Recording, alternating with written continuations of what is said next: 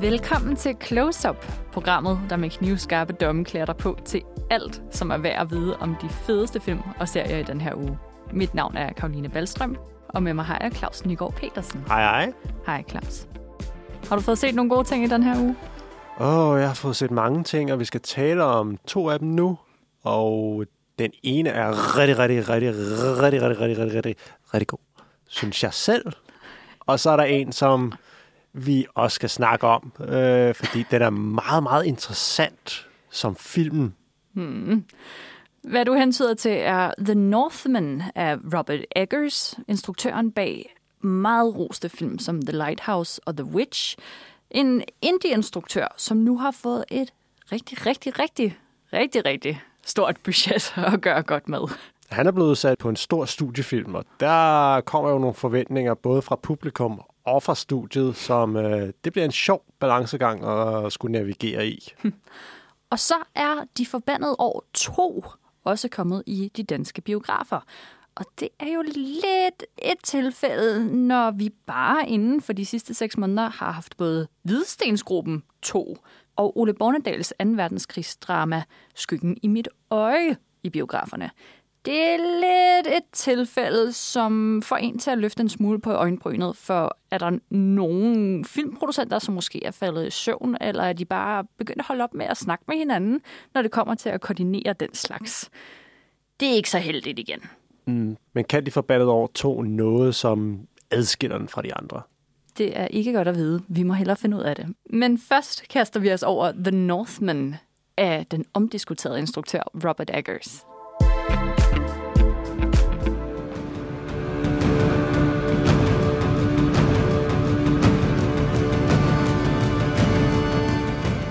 Hvis jeg siger hamlet myte og vikingetiden, Anja Taylor-Joy, Claes Bang og Alexander Skarsgård tilsat en af de mest visionære nyere instruktører. Hvad siger du så, Claus? Så siger jeg, at du har beskrevet en af mine våde drømme, og det vil jeg gerne have, at du holder op med at gå ind i mit hoved på den måde. Ja, yeah. men altså, du har jo nærmest fået præcis, hvad du kunne ønske dig med The Northman af Robert Eggers. Er det ikke nogenlunde rigtigt? Jeg har fået det næsten 100% ligesom jeg vil have det. Der er 1-2% som fraviger, og det skal jeg nok komme ind på, hvorfor det er. Der er lige 2%, der lige mangler for, at jeg går fuld ekstase. Det er nok meget godt, for ellers havde du heller ikke været til at hive ind i studiet igen. Du vil bare ligge og ralle i et eller andet hjørne et sted. Jeg vil ligge ind i den nærmeste biograf og bare sætte på repeat hele tiden. Biograferne vil have gylden omsætning med mig som gæst, så længe uh, Northman kører i biografen. Ja. Filmen starter med en voice-over, mens vi ser en vulkan, der eksploderer og siger, Hør mig! Nu skal vi høre historien om Amlet. Allerede der, der er bare sådan, fuck ja. og med den flotte introduktion, så synes jeg, at vi bare skal springe øh, ud i et trailerklip, inden du øh, begynder at blive alt for reddet med, Claus. Her er en lille forsmag på The Northman, som handler om vikingen Amlets hævn.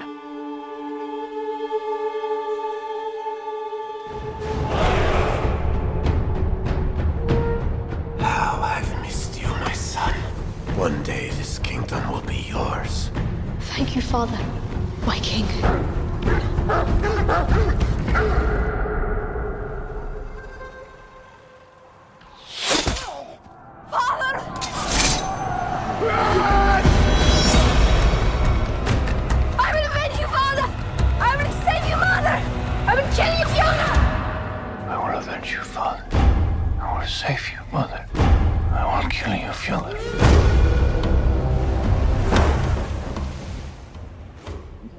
En vikingefilm, først og fremmest, det her. Mm. Er det ikke rigtigt?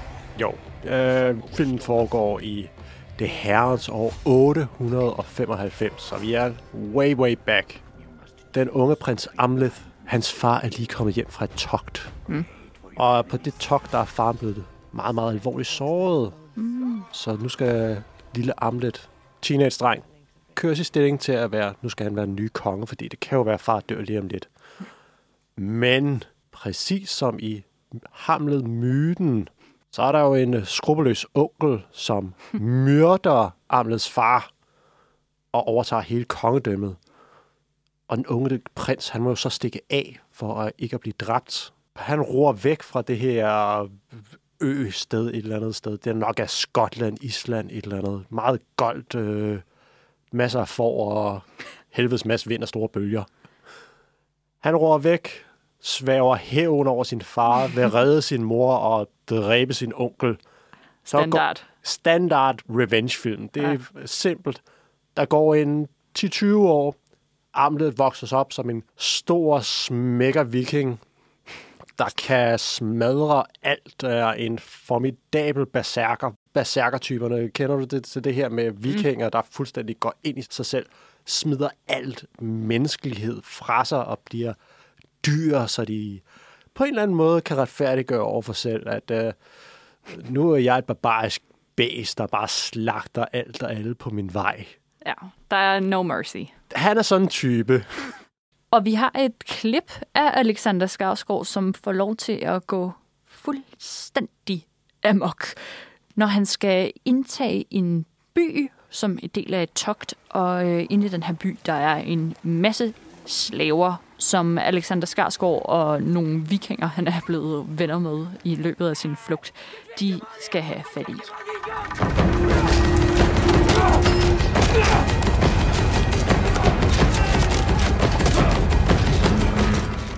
Og i forbindelse med det her plyndringstogt ude i en sagsløs landsby et eller andet sted ude i Rusland, Ukraine-området, der finder han så ud af, at der er nogle af de slaver, som de lige har taget til fange, som skal op til hans onkel Fjølner. Og Amlet, han ser nu chancen for endelig at få fucking hævn over personen, der har fucket hans liv fuldstændig over. Mm. Så han forklæder sig som slave og tager med op og langsomt begynder sin øh, morderisk hævnplan, fordi der er ingen, der fucking ved, hvem han er. Han var, han var bare en lille dreng sidst, de så ham, og nu er han sådan fuldvoksen, virkelig smækker Alexander Skarsgård. For hvis man har set Alexander Skarsgård, så ved man, hvilken Adonis af et menneske han er, og det er bare... De der græske statuer, man ser, er meget, meget lækre mænd. Det er ja. Alexander Skarsgård, der har stået model til dem. Tilbage i en gang i... Jamen, han er tidsrejsende. Han er en tidsrejsende Skarsgård, ja. Det lyder jo umiddelbart som den nye øh, ombæring af Netflix Vikings Valhalla, eller bare en af de gamle Vikings. Det er jo noget, man har set før det her. I vikingetiden, der faldt nogle hoveder. De trillede hen af jorden og blev samlet op af den næste i rækken, som skulle bære nag over et eller andet, fordi du har voldtaget min søster, eller noget af den stil. det lille um, ubekendte i det her må jo uundgåeligt så være Robert Eggers, som er en af de mere provokerende indie-instruktører, der er kommet op i løbet af de sidste 10 års tid. Han har jo rigtigt sat sig på landekortet med sin super mærkelige horrorfilm The Witch, en debutfilm, vel at mærke. Altså, vi, vi, jeg føler næsten, vi er nødt til sådan lige at tale en tak højere op, fordi The Witch, det er ikke bare en horrorfilm. Nej. Det er nok en af de mest ambitiøse spillefilmsdebuter, jeg nogensinde har set.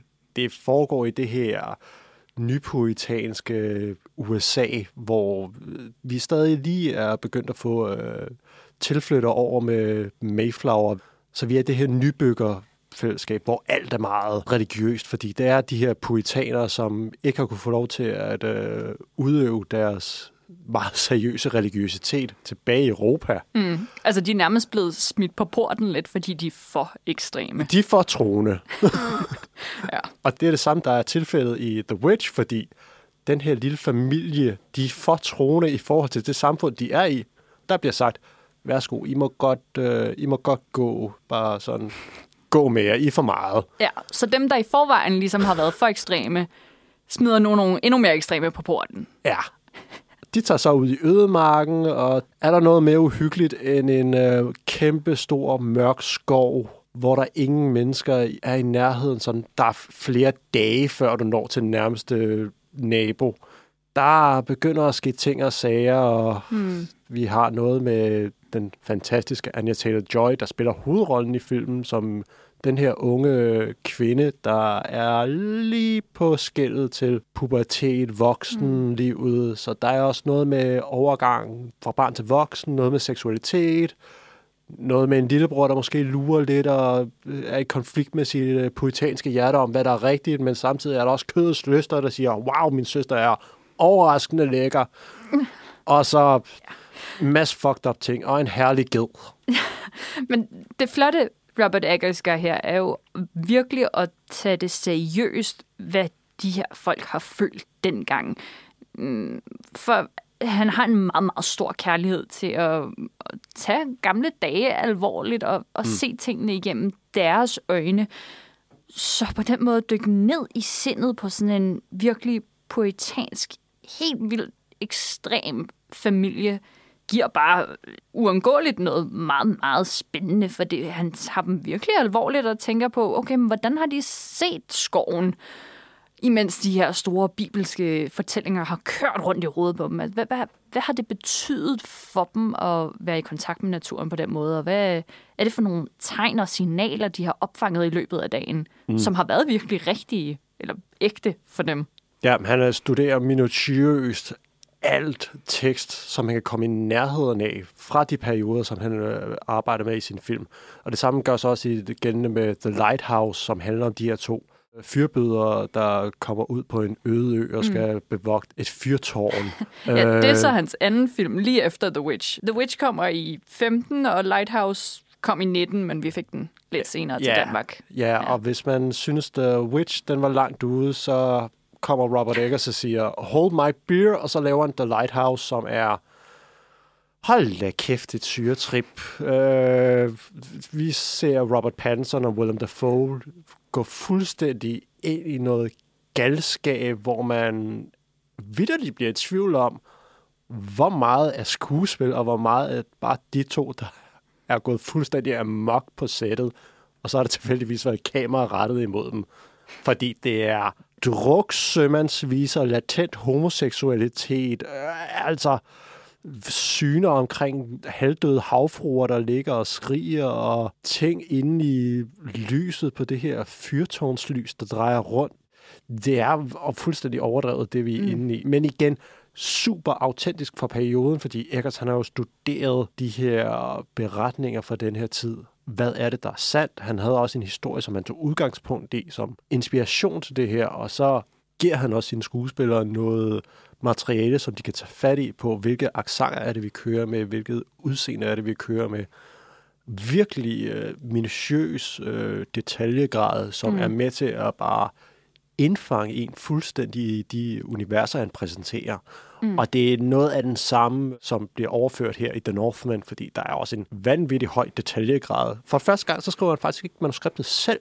Det er med en isling, der hedder Schön, som også var med på den her fuldstændig vanvittige islandske fantasyfilm Lamp med Noomi Rapace, ja. hvor øh, der lige pludselig dukker et øh, halvt menneske, halvt forbarn op.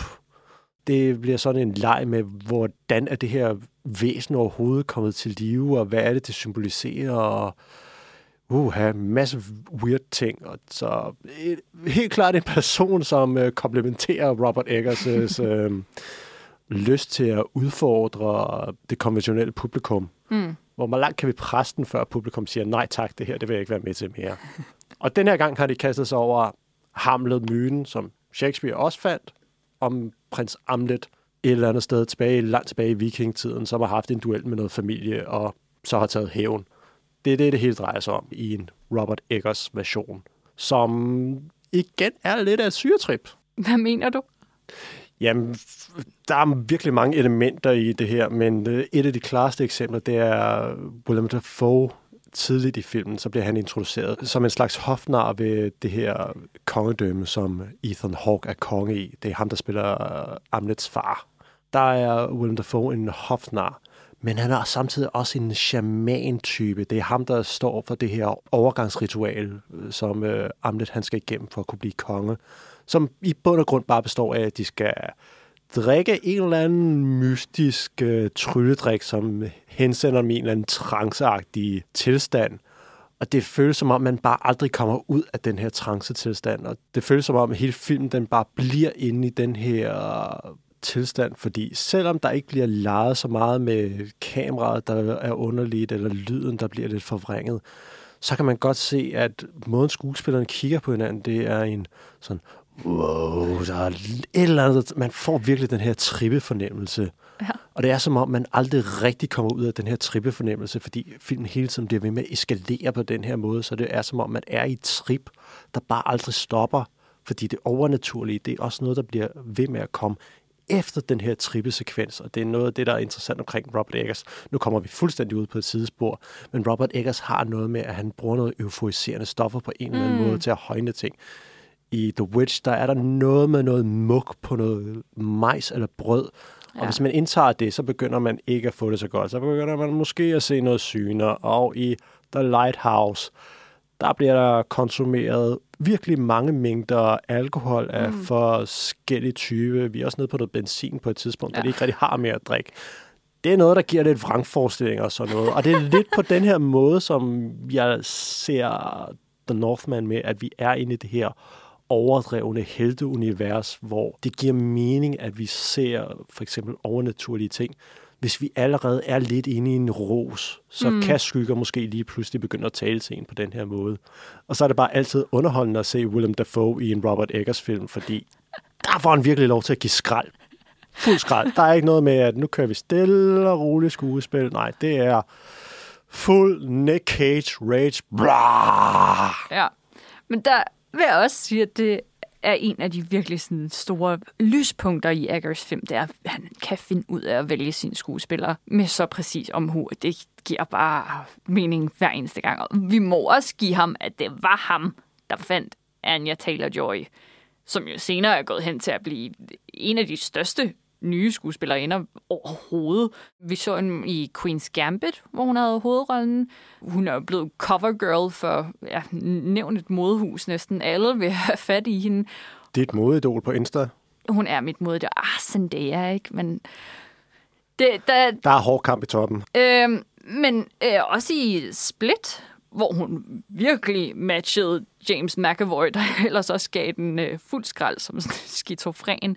Og så havde hun Last Night in Soho, som jeg er meget glad for, hvor hun også har en rigtig Anya Taylor-Joy-rolle, fordi hun er det her, hun er meget, meget ung, hun er lige fyldt 26, og hun er bare, hun er meget, meget slank, men også atletisk. Hun har en balletbaggrund. Øhm, jeg ved ikke, hvordan man kan sige, hun er bare rigtig raffineret og taler mange sprog også, hvilket bare højner hende på en eller anden måde. Eller hun er sådan et lidt urealistisk menneske. Altså hun er that girl. Hende der, du gerne vil være.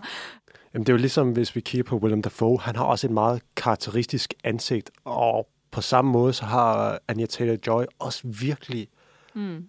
et karakteristisk ansigt. For mig, der er det øjnene, der helt klart gør, at man bare sådan ikke kan undgå at lægge mærke til en.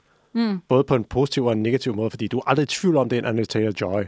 Men det er måske også noget af det, der gør det svært ikke at se hende i en rolle, mm. hvis du kan forstå, hvad jeg mener. Fordi i Last Night in Soho, der var hun jo perfekt som den her lidt 50'er, 60'er swing it girl, meget sådan... Jamen, Hun hun skulle, hun var, skulle være lidt særlig, hun skulle skille sig ud fra flokken. Ja, men samtidig så gik hun også i den film klædt præcis, ligesom hun gør på den røde løber. Mm. Altså, sådan, der var virkelig ikke særlig langt fra, hvordan jeg ser hende i hverdagen, ja. til hvordan hun var der også. Men ja, jeg synes, du er lidt unfair, når du siger, at man kun kan se hende, når man ser The Northman, fordi hun spiller rigtig meget op imod Alexander Skarsgård, som jo er den her prins på flugt. Og hun er en umiddelbart rimelig tilfældig kvinde, som han møder på vejen. Men man skal jo ikke sige den slags to gange, før man godt kan lure, at de to nok får noget for hinanden. Men jeg synes alligevel, at Eggers, som jo altid har de her aksanger, han arbejder med i sine film. Altså både The Witch og The Lighthouse, der havde han en stor konflikt med sig selv, fordi det var stort set uforståeligt, hvis man skulle se en hel film, øh, som foregik enten i 1600-tallet eller i slut 1800. Det kan man altså ikke holde ud at, at høre på for længe. Og i The Northman har han jo også haft et lignende dilemma. Men jeg, jeg synes alligevel, at når Anja taler Joy og Alexander Skarsgård, de taler med hinanden, så er der så meget accent på, at man godt lige akkurat kan glemme, at det er hende. The only thing Samlet is long dead. Yes, but what of your mother? she will revel in Fiona's anguish. She only feigns her love to protect their child. Won't she wish? When I free her, I will bring the boy if I must. They've moved me back into the kitchen. Jan If we can keep Our plan will have to wait. Go. Move! Det kan man også fornemme her i klippet, som vi lige har hørt, hvordan øh, de spiller op mod hinanden. De spiller ikke over for hinanden. Fordi når Amlet han fortæller, hvordan det er, han vil lave sin hævnplan, og så den måde, hvordan Olga hun går ind og komplementerer på det og sådan spørger ind. Det føles som en meget naturlig dialog to mennesker imellem. Det føles ikke forceret, som man nogle gange kan høre, når skuespillere de bare skal levere deres replikker over for hinanden. Mm. Den er der ikke her. Det er en meget naturlig, flydende overgang. Men netop det her klip, det får mig til at tænke på de 2%, som jeg nævnte tidligere, der gør, at den ikke er helt fuldstændig ekstatisk op at ringe for mig. Fordi jeg savnede, at de snakkede oldnordisk. Du savner det simpelthen. Ja, men det, det, jeg, jeg, det, det kalder mig naiv, men det er en Robert Eggers film, og så vil jeg gerne have haft den, når vi er i sådan et miljø her, så kører vi sådan tro som overhovedet muligt. Og der er også eksempler i filmen, hvor vi for eksempel har nogle sange eller nogle øh, ritualer, vi skal igennem. Så kommer der også det her oldsprog ind over fuldt ud, hvor man bliver fuldstændig opslugt i det, fordi det har den her messende lyd, som fuldstændig luller ind, ind i igen det her trance-lignende univers, som man bare bliver hypnotiseret ind i. Man bliver drevet ind i vanvittet, fordi det er så appellerende. Åh, det havde virkelig været fantastisk, hvis... Ja, min mund, der løber helt i vand nu. Det havde virkelig været lækkert, hvis det havde været der. Men det er også utopi, fordi det vil ikke fucking sælge. Nej, det ville virkelig ikke gå. Og allerede her er Robert Eggers jo også ude i noget lidt mere farligt med The Northman, fordi både The Witch og The Lighthouse har han kunne køre præcis som han ville. Fordi han var i noget inditatorium. Altså, han havde ikke de kæmpe store budgetter at lege med. Men nu er han jo rent faktisk blevet skænket rigtig, rigtig mange millioner. Et sted mellem 70 og 90 millioner dollars. Og det gør, at man forventer noget andet. Og det er også øh, noget, man måske kan se i de kampsekvenser, der er i The Northman, som er rigtig, rigtig flotte. På flere niveauer. De har ikke meget tøj på, mændene for det meste. Men det er nogle rigtig flotte, velkoreograferede kampsekvenser, og det koster rigtig mange penge at gøre den slags. Mm. Især også, når du har så store skuespillere, som er på den her castingliste, de skal også lige have nogle stunt doubles ind over og sådan noget. Det er ikke alle, der lige kan gøre alting selv.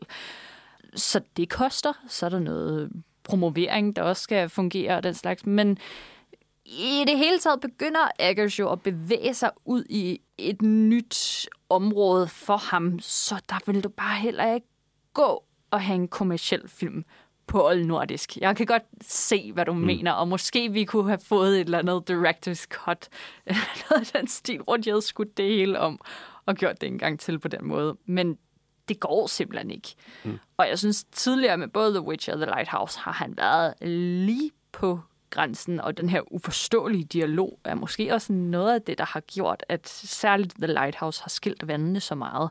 For du kan ikke forstå, hvad Robert Pattinson og Willem Dafoe siger til hinanden i den film, hvis ikke det var, at du havde undertekster på, og det kan gøre rigtig mange rigtig trætte.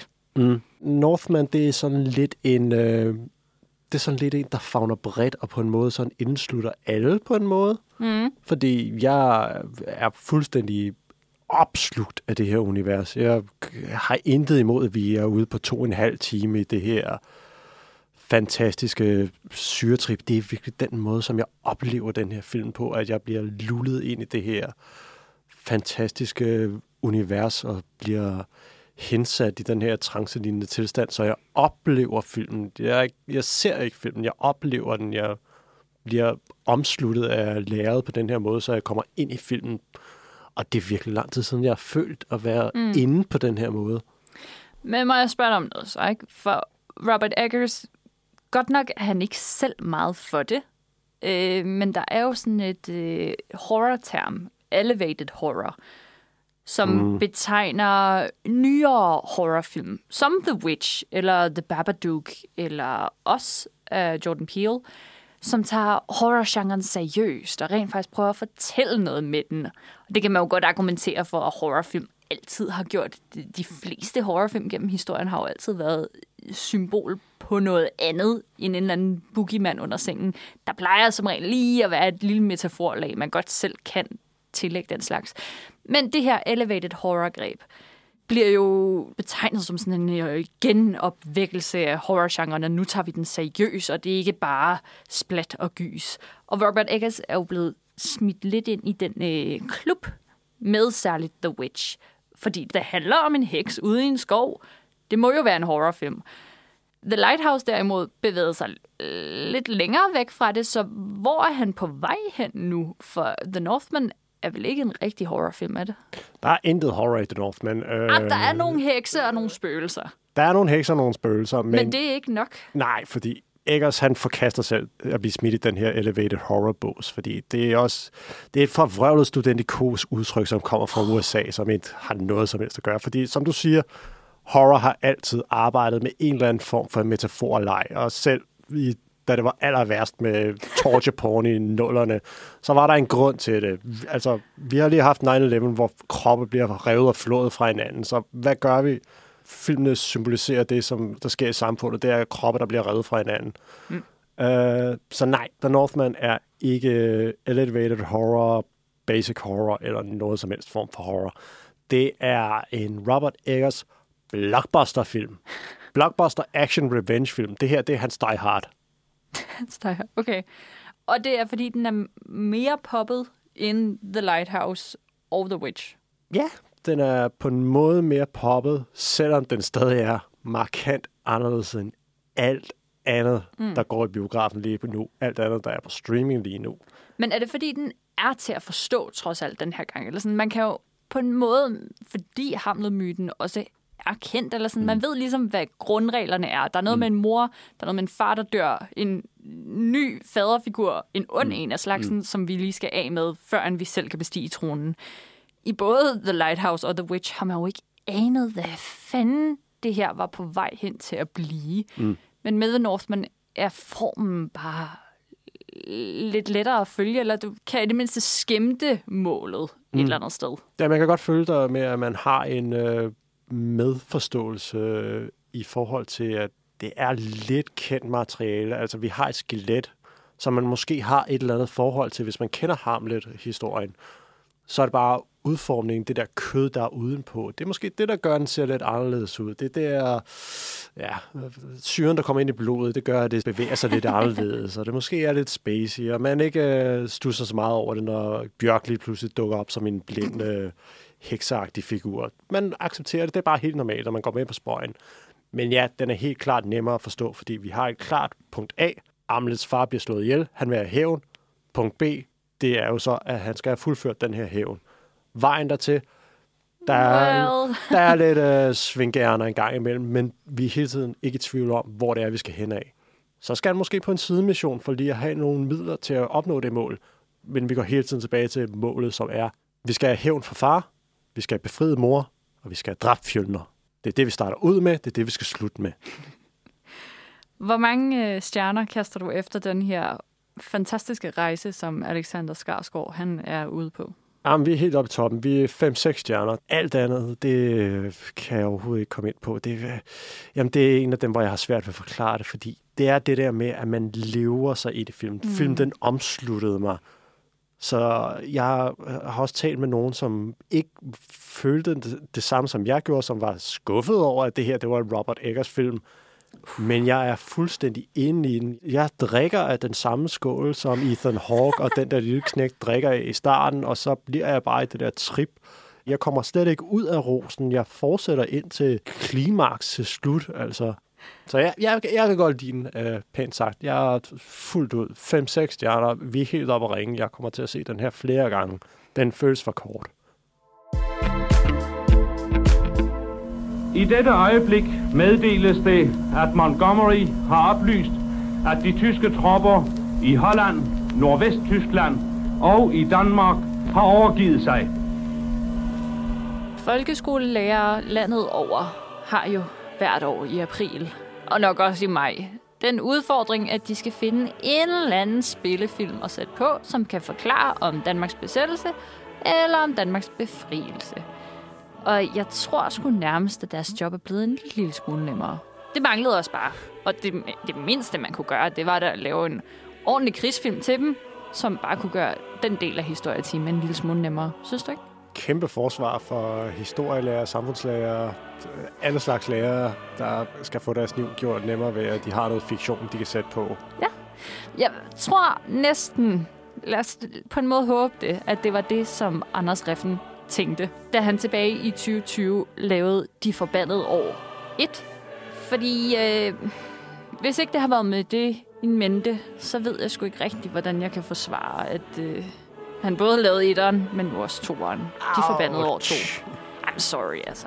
De Forbandede År 1 var en hederlig film, der handlede om den her familie Den Skov, som er en ganske almindelig dansk familie, hvor faren han har en fabrik, som bygger elektronik.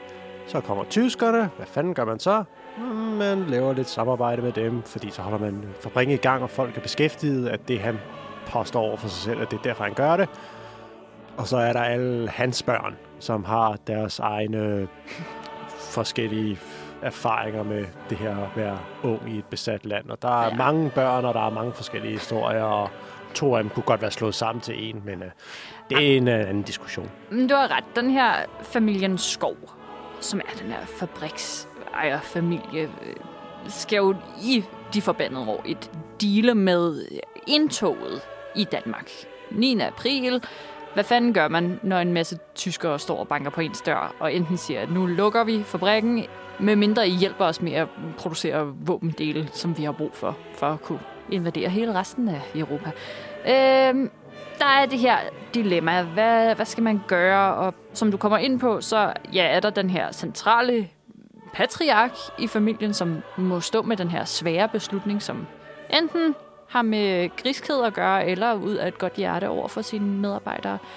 Og så er der børnene til fabriksejeren, som må leve med de valg, som han træffer i de her forbandede år, som Danmark lider under. De forbandede år 2 fortsætter, hvor de forbandede år 1 slap. Vi er nu i 1944-45 i krigens slutning, hvor det virkelig bliver intens. Der er kampe mellem frihedskæmpere, tyskere, der er stort drama, fordi det er på vippen af krigen nu. Hvor skal man stå? Hvem man vinder? Man begynder at kunne ane, at det måske ikke går så godt for tyskerne, men tør man øh, skifte sejrsherre her mod slutningen? Eller hvordan fanden gør man det her? Og det er det her dilemma, som er omdrejningspunktet i filmen. Hvad fanden gør man nu? Og det synes jeg lige, vi skal prøve at få lyttet lidt til i det her trailerklip, hvordan det øh, tager sig ud. Hvad, hvad vil du studere? Jeg vil ikke studere, jeg vil heller ikke være student. Altså, hvad er det for en grille? Og så er jeg træt af at blive hånet over i skolen. Hvad snakker du om? Alle ved, du arbejder med tyskerne. Vi behøver jo ikke leve under så store forhold, Karl. Jeg havde håbet, at du ville støtte mig i det her. Du har bygget den virksomhed op for det rene ingenting. Nu må du ikke ryste på hånden.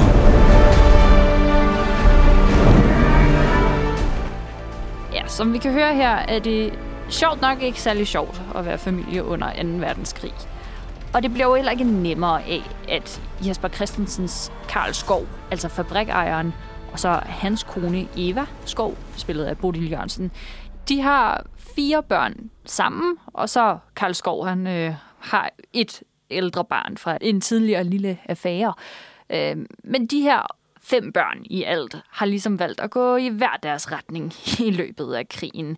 Den eneste kvinde i flokken har i den første film fået sig en tysk kæreste, som hun blev gift med, og dermed er hun stemplet som tyskertøs, også selvom han er død, og hun ligesom er kommet på bedre tanker og er vendt tilbage til den rigtige side igen. Og så er der flokkens lillebror, som begynder at lege lidt med tanken om at joine nogle frihedskæmper, og det bliver heller ikke øh, nemmere at lade være med det, når hans rigtig seje storebror er frihedskæmper og har en øh, sød kæreste fra sådan en frihedskæmpergruppe. Og så øh, er der sådan mellembarnet, der prøver på at være lidt neutral, og til slut er der så storebroren, eller ham, Karl Skovs barn fra et tidligere sidespring, Michael Skov, som i de forbandede år et valgte at gå mod den tyske side og er øh, blevet officer.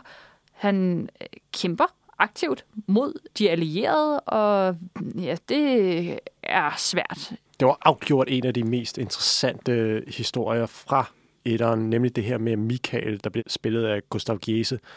Hans øh, udvikling, fordi han er jo ikke nazist, men han hader kommunister, så det er hans øh, incitament for at gå ind i den tyske hær, det er at bekæmpe kommunister.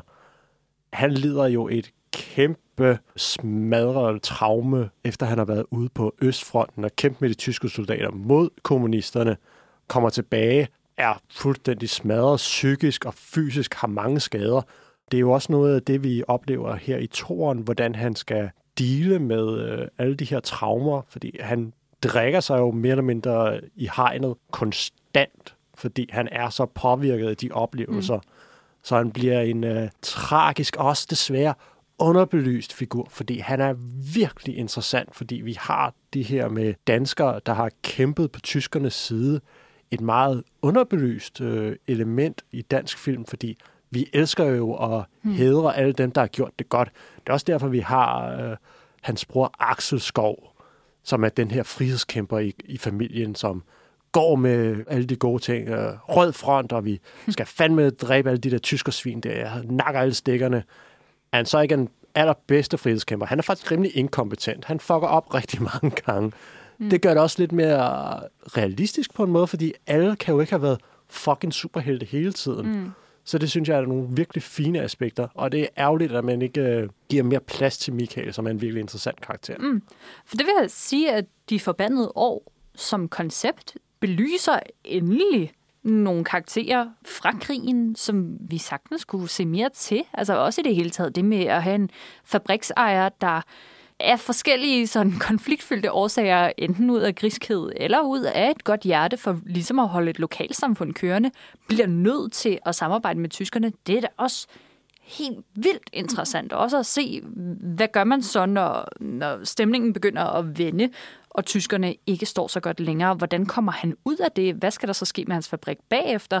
For hvis nu den danske regering kommer på toppen, og de bare sanktionerer ham, så lukker alle de her arbejdspladser jo alligevel. Eller, hvad, altså, der er, der er helt vildt meget interessant i det her. Også den unge datter, der får sig en tysk mand, og bliver virkelig stemplet af hele samfundet og får vendt ryggen af alle sine veninder også rigtig, rigtig spændende. Problemet er bare, at de her fem børn og deres forældres historier skal fortælles. Mm.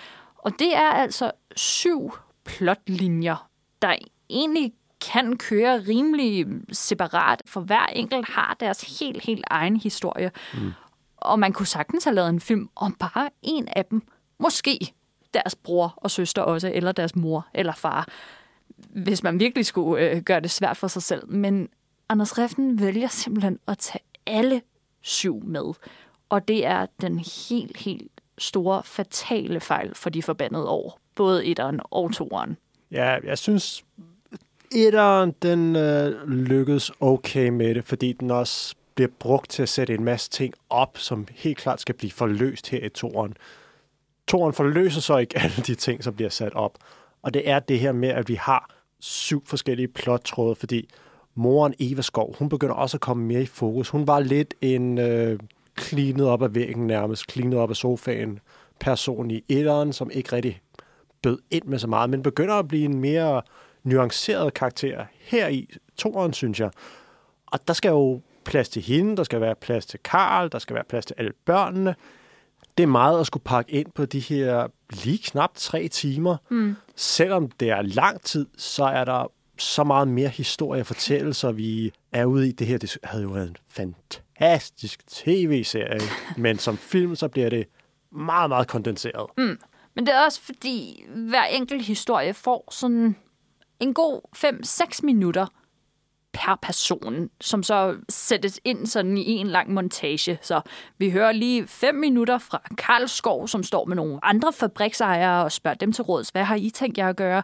Så hører vi lidt fra Michael, altså ham her, øh, nazi-storebroren, vi ser, at han har nogle dilemmaer. Det begynder at være uden for, hvad han kan stå inden for som menneske. Det, som øh, nazisterne og Gestapo beder ham om. Så kommer vi til lillebroren, der overvejer, om han skal melde sig til det her frihedskorps. Og så er vi tilbage til faren en gang til, som fortsætter sin samtale med de her andre fabriksejere, og vi ser, hvad udfaldet af det bliver, at Karl Skov han vælger at gøre enten det ene eller det andet. Og sådan fortsætter filmen, og det betyder, at man aldrig når at synke ned i nogen af fortællingerne, for man får også ret hurtigt yndlingskarakter, eller der er nogle historier, der taler mere til en end andre, og så bliver de andre nærmest som kapitler i en bog, du bare har lyst til at springe over, for det kan også på en måde være lidt ligegyldigt, hvad der egentlig lige sker med bare en af søskende, hvis de tre andre betyder noget for en. Det bliver rigtig, rigtig fragmenteret at opleve alt det her. Det gør også, at det er svært at finde hoved og hale i ting, og man sidder også med en fornemmelse af, at instruktøren selv måske også har svært ved at vælge, hvad der var vigtigt. For det fremstår også som en lidt ufærdig film. Der er mange darlings, som måske godt kunne være blevet dræbt i den her film. Altså bogstaveligt talt, du mener, at man kunne have dræbt en søster eller en bror, bare for at få mere tid til en af de andre? Øh, ja, og det er måske der, man et eller andet sted er hængt op på, at man allerede har en film, der ligger forud for det her, så man er også nødt til at forholde sig til. Jeg vil umiddelbart vurdere, at det her det er noget, der har været tænkt som en tv-serie, som man ikke har kunne få finansieret, og som man så er gået ud i at lave som en film. Fordi mm. der er så meget historie i det her, så jeg kan ikke se, hvordan det skulle være klaret på de her to film, som vi har nu. Tre film kunne måske have klaret det, men det der med, at man får lov til at lave tre film i dansk film, det er meget, meget sjældent, det sker. Altså, mm. det vi overhovedet har en toer som den her, er en sjældenhed. Ja, men på den anden side kan man også sige, at den første De Forbandede År tjente også okay. Den, den fik trods alt øh, 370.000 biografbilletter på et biografliv, som var lidt forkortet, eller det siger man i hvert fald, fordi den fik premiere i 2020 januar. Mm. Og der kommer lige noget corona ind over på et tidspunkt, men ah, på den anden side, så de, der gerne ville nå at se den, kunne sgu nok godt nå at se den inden marts. Så lige under 400.000 biografbilletter er rigtig, rigtig fint. Og hvis man har lavet en deal i forhold til noget støtte om, at det her det skal være sådan en stor krønikefortælling, at vi skal følge hele den her familie og have en konklusion på dem også, så, så kan jeg godt forstå, at man har valgt at lave en toer af de forbandede år også. Men derfor er det jo lidt sjovt alligevel, at de forbandede år falder sammen med Hvidstensgruppen, en anden af den fortællingen. Hvis toer igen en atypisk ting inden for dansk film, når vi snakker dramafilm, øh, at Hvidstensgruppen 2, den har sgu også lige fået premiere. De ligger nu og kæmper med hinanden, de forbandede år 2, og Hvidstensgruppen 2 om hvem der skal have det her april-maj-spot ja. i kalenderen, hvor det virkelig er 2. verdenskrig, og vi skal huske, hvordan det var dengang. Ja, de forbandede år to, de har lige sat sig på april i den her omgang. Hvidstengruppen 2, den udkom øh, 10. marts, så den har vel ligget i biograferne en god rumtid lige i øjeblikket. Den har solgt cirka 185.000. Ganske hederligt, men lang vej op til de 800.000, som eteren øh, mm. solgte i sin tid. Ja, og 800.000 for en dansk film er rigtig, rigtig pænt. Ja, vi er ude, det kan vi godt lide. Det, vi er ude sådan noget Thomas Winterberg drukketal. Mm. Det, vi er oppe i den helt høje ende. Men igen er det altså også lidt sjovt, at nu Ole Bornedal, han kom jo i efteråret mm. 2021 med en fortælling om den franske pigeskole, også 2. verdenskrig, mm. med Skyggen i mit øje, som ja, den, den har solgt øh, sådan 230.000 mm. billetter. Ikke super godt, men, men igen fint. Men er blevet et kæmpe hit på Netflix verden over. Ja. Den udkom for cirka en måned siden. Kæmpe hit, har ligget over et over det hele i lang tid. Mm. Men det er jo også en rigtig utrolig tragisk, men meget, meget spændende situation. Lige præcis den ene dag, hvor den franske pigeskole den bliver bumpet ved en fejl. Meget, meget specielt øjeblik, som jo er øh, en begivenhed, Ole Bornedal har støttet sig rigtig, rigtig meget til, da han skulle lave filmen. Øh, karaktererne, der er i den, er altså løst baseret på virkeligheden, men, men selve hændelsen er jo god nok. Det mm. skete jo rent faktisk, det her. Hvidstensgruppen er også rimelig autentisk. Det er jo også virkelig personer, der bliver nævnt navne i hvidstensgruppen, både 1 og 2, hvor øh, toeren så følger konsekvenserne af at have været frihedskæmper, og hvad der skete specifikt med kvinderne, der blev øh, tilbageholdt af nazisterne. Altså to film, der ligger sig rimelig tæt op af virkeligheden, og så kommer de forbandede år, der jo egentlig bare er fiktion. Mm. Det, det... og, og klinger lidt hult på en eller anden mærkelig måde. Ja. Altså, vi er lidt ude i det samme som skyggen i mit øje, med at vi har nogle faktuelle begivenheder, som vi kan komme udenom. Vi har bombningen af en franske pigeskole i skyggen i mit øje, som er omdrejningspunktet. Så er der karakterer deromkring, som man har masket sammen med forskellige virkelige personer og fiktive personer. Og lidt af det samme i De Forbandede År 2, hvor vi har nogle faktuelle begivenheder i den danske historie, som man så kan bygge rundt om med en fiktiv familie, som er sammensat af forskellige personer. Mm. Øh, Men... for, forskellen for mig helt klart er, at Skygge i mit øje, den er meget snævert fokus. Hvor i ja, de det er meget kondenseret. Ja, ikke? fordi de forbandede år, det er virkelig, som du var inde på, en stor krønike. Vi er ude i noget saga, det er noget meget stort, det er meget episk. Så det er også noget, der kræver noget tid til at fortælle. Og selvom vi har fået knap to gange øh, tre timer på de to film, så føles det ikke som om, vi er kommet helt til bund i historien. Mm. Jamen, det bliver bare lidt udvandet også, fordi de der nøglebegivenheder, som man ligesom kan støtte sig til, øh, i de forbandede år er der bare rigtig, rigtig langt imellem dem, og det bliver nærmere nøglebegivenheder i de her fiktive karakterers liv. Altså den dag, hvor Karl Skov skulle tage en rigtig svær beslutning, eller øh, den dag, hvor brødrene de skulle ud og øh, hente en øh, britisk faldskærmspilot øh, ned fra et træ eller sådan noget. Det bliver, det bliver sådan nogle mm, dage, der også øh, mixes sammen med, hvad der egentlig virkelig skete. Og det gør bare, øh, at de forbandede år, som sådan, også fra et undervisningsperspektiv, står sådan lidt semi tilbage. Mm, det, der frustrerer mig mest, og som du gjorde mig opmærksom på efter filmen, det er, at der er nogle, øh, der er nogle filmiske fortællegreb, som man normalt tager for givet, at de fungerer bare, mm. som ikke rigtig fungerer her. Det er muligt, det er et bevidst valg, Ej, det men det fremstår virkelig ikke, ikke sådan. Ej. Prøv lige at forklare, hvad det er. Det er noget med musikken i hvert fald. Der er noget, der virkelig frustrerer en. Jamen, det er måske også netop det, der spejler tilbage til, at instruktøren måske har haft lidt mere travlt til slut, end vi bryder os om at tænke på, for de forbandede år to fremstår virkelig ufærdige. Måske fordi, at der er nogle darlings, der ikke er blevet dræbt i tide, men på den ene og den anden måde. Men det gør også, at der er nogle måder, som filmen er stykket sammen på, som ikke fungerer altså rent teknisk. Måske fordi det skulle gået så stærkt i klipperummet. For eksempel er der noget med lyden, der bare overhovedet ikke hænger sammen. Og jeg kan prøve på lige at gøre det et par gange her i underlægningen, imens vi snakker.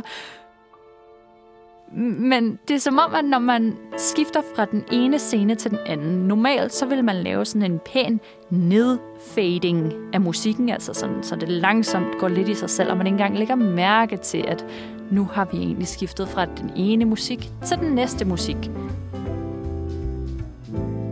Fordi hvis vi nu er i en jazzklub i det ene øjeblik, og vi er ude på gaden i det næste, så skal det ligesom være sådan en pæn overgang. Men i de forbandede år to, tror jeg simpelthen, at det er gået så stærkt i klippesuiten til sidst, at man ikke har nået at give lyden ordentlig tid.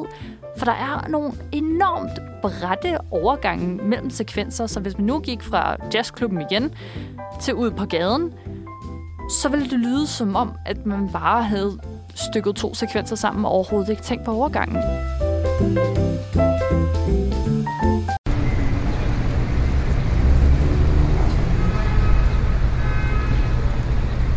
Og det er forfærdeligt. Mm. Jeg lagde mærke til det på et tidspunkt, hvor vi er inde i en stue, og der er tydeligt, det er ikke noget musik, som hører til i filmens univers på det tidspunkt. Det er noget, der er blevet tilføjet efterfølgende. Ja, altså ja. bare sådan klassisk baggrundsmusik, ja. ikke? Nogle violiner eller noget den ja. stil. og det kører rimelig højt, så man ikke kan undgå at lægge mærke til, at musikken er der.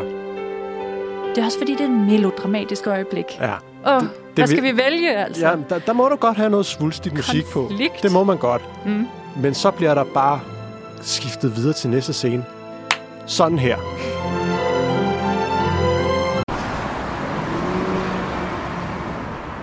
Hårdt, ingen overgang eller noget. Øjeblikket får ikke lov til at dvæle i en. Det er en mm. meget hårdt klip, og det kan fungere, Ja, hvis men det, det synes jeg bare ikke, det gør her. Så er vi ude i, at det skal være sådan kontrapunktisk, eller så skal det virkelig være en pointe, eller sådan. men det illustrerer også rigtig fint på sin egen meget tragiske måde, hvordan det føles at hoppe rundt fra den ene karakter til den næste. Det er virkelig lænder en smule ind i faren Karl Skovs fortælling. Men hov, vi skal faktisk videre til hans datters historie nu, så vi slipper ham et øjeblik. Og det betyder bare, at du ikke føler noget, når du ser de forbandede år to. Som også tragisk nok vælger at fortælle krigen fra sin mest steneren vinkel. Det her er simpelthen bare ikke en særlig dramatisk fed historie, og nej, krig skal ikke være underholdende eller sjovt, eller nødvendigvis særlig blodig for at være interessant og vække min opmærksomhed. Men du bliver nødt til at fortælle historien i det mindste på en måde, sådan, så du kan engagere dig, fordi det kan man ikke, når du sapper imellem syv forskellige points of view. Og det gør, at den bliver kedelig, selvom vi trods alt har med en fabriksejer og en tyskertøs og en måske nazist at gøre. Nej, det havde nemlig været interessant, hvis man havde lavet det skarpe fokus, og så skulle man endelig have kørt på Karl Skov, fordi det er en af den personer, som man ikke får belyst så meget. En af de her værnemager, som godt vil arbejde, både fordi han tror, han gør noget, der er rigtigt, men også for at forsørge sin familie. Han har en helvedes masse undskyldninger for, hvad det er, han gør. men det er en af den her slags typer, som ikke er blevet belyst så meget i dansk film. Og det kunne virkelig være interessant, hvis man havde dvælet mere med ham. Så skulle man på bekostning af børnene selvfølgelig have skåret dem væk. Øh, eller i hvert fald lavet dem fylde mindre, måske kun brugt dem, når de kom ind i hjemmet, eller på en anden måde mm. interageret med Karl Skov. Vi har ikke brug for at se dem komme ud for sig selv. Mm-mm. Og det er lidt der, filmen også får noget stor længde på. Det er, at vi kommer ud med dem på deres historier, som ikke rigtig har noget med fokuset, som måske skulle have været Karl Skov, fordi det er ham, der er den mest interessante. Det er ham, der har mest på spil. Mm. Eller de har jo selvfølgelig alle sammen meget på spil, men, men det er hans type og Michaels type. Og så måske Tyskertøs, Helene. Det er de tre, mm. som man ikke ser så meget til. Jeg vil meget hellere se noget til dem, som har været lidt på grænsen af, hvad man måske har tænkt har været acceptabelt, end jeg vil have på du gutter, ah, jeg skal fandme også gøre det rigtige, Axel, fordi jeg har set drengene fra San Prix, jeg ved godt, hvad fanden der skal røre sig i folk. Jeg har set Flamme med citronen. Jeg mm. kender godt frihedskæmperne. Den del er jeg ikke interesseret i. Mm. Ja, ja. Men prøv at høre. Min gamle morfar, der elsker 2. verdenskrig, ikke? han er lykkelig. Ved skyggen i min øje, Hvidstensgruppen 2, de forbandede over to. Altså, Ove på 90, han er helt oppe at ringe. Men øh, ja, skal vi ikke bare øh, sige, at øh, det, det er sgu en om, og vi øh, håber på nogle flere film om 2. verdenskrig, for det kan være sindssygt interessant. Men øh, ja, for nu så tror jeg selv, at min gamle morfar, der elsker det her, han får svært ved at holde sig vågen til hele tre timer af de forbandede år to. Det var alt for den her omgang Close-Up, men vi glæder os allerede til næste uge, hvor den blandt andet står på actionkomedien The Lost City med Sandra Bullock og Channing Tatum. Tænker jeg skulle være så heldig, var Claus? ja, ja. Vi må se, om øh, de to de kan finde sikkert og trygt igennem junglen, eller om de møder uventede farer undervejs. Det bliver nok mest det sidste. Vi lyttes ved.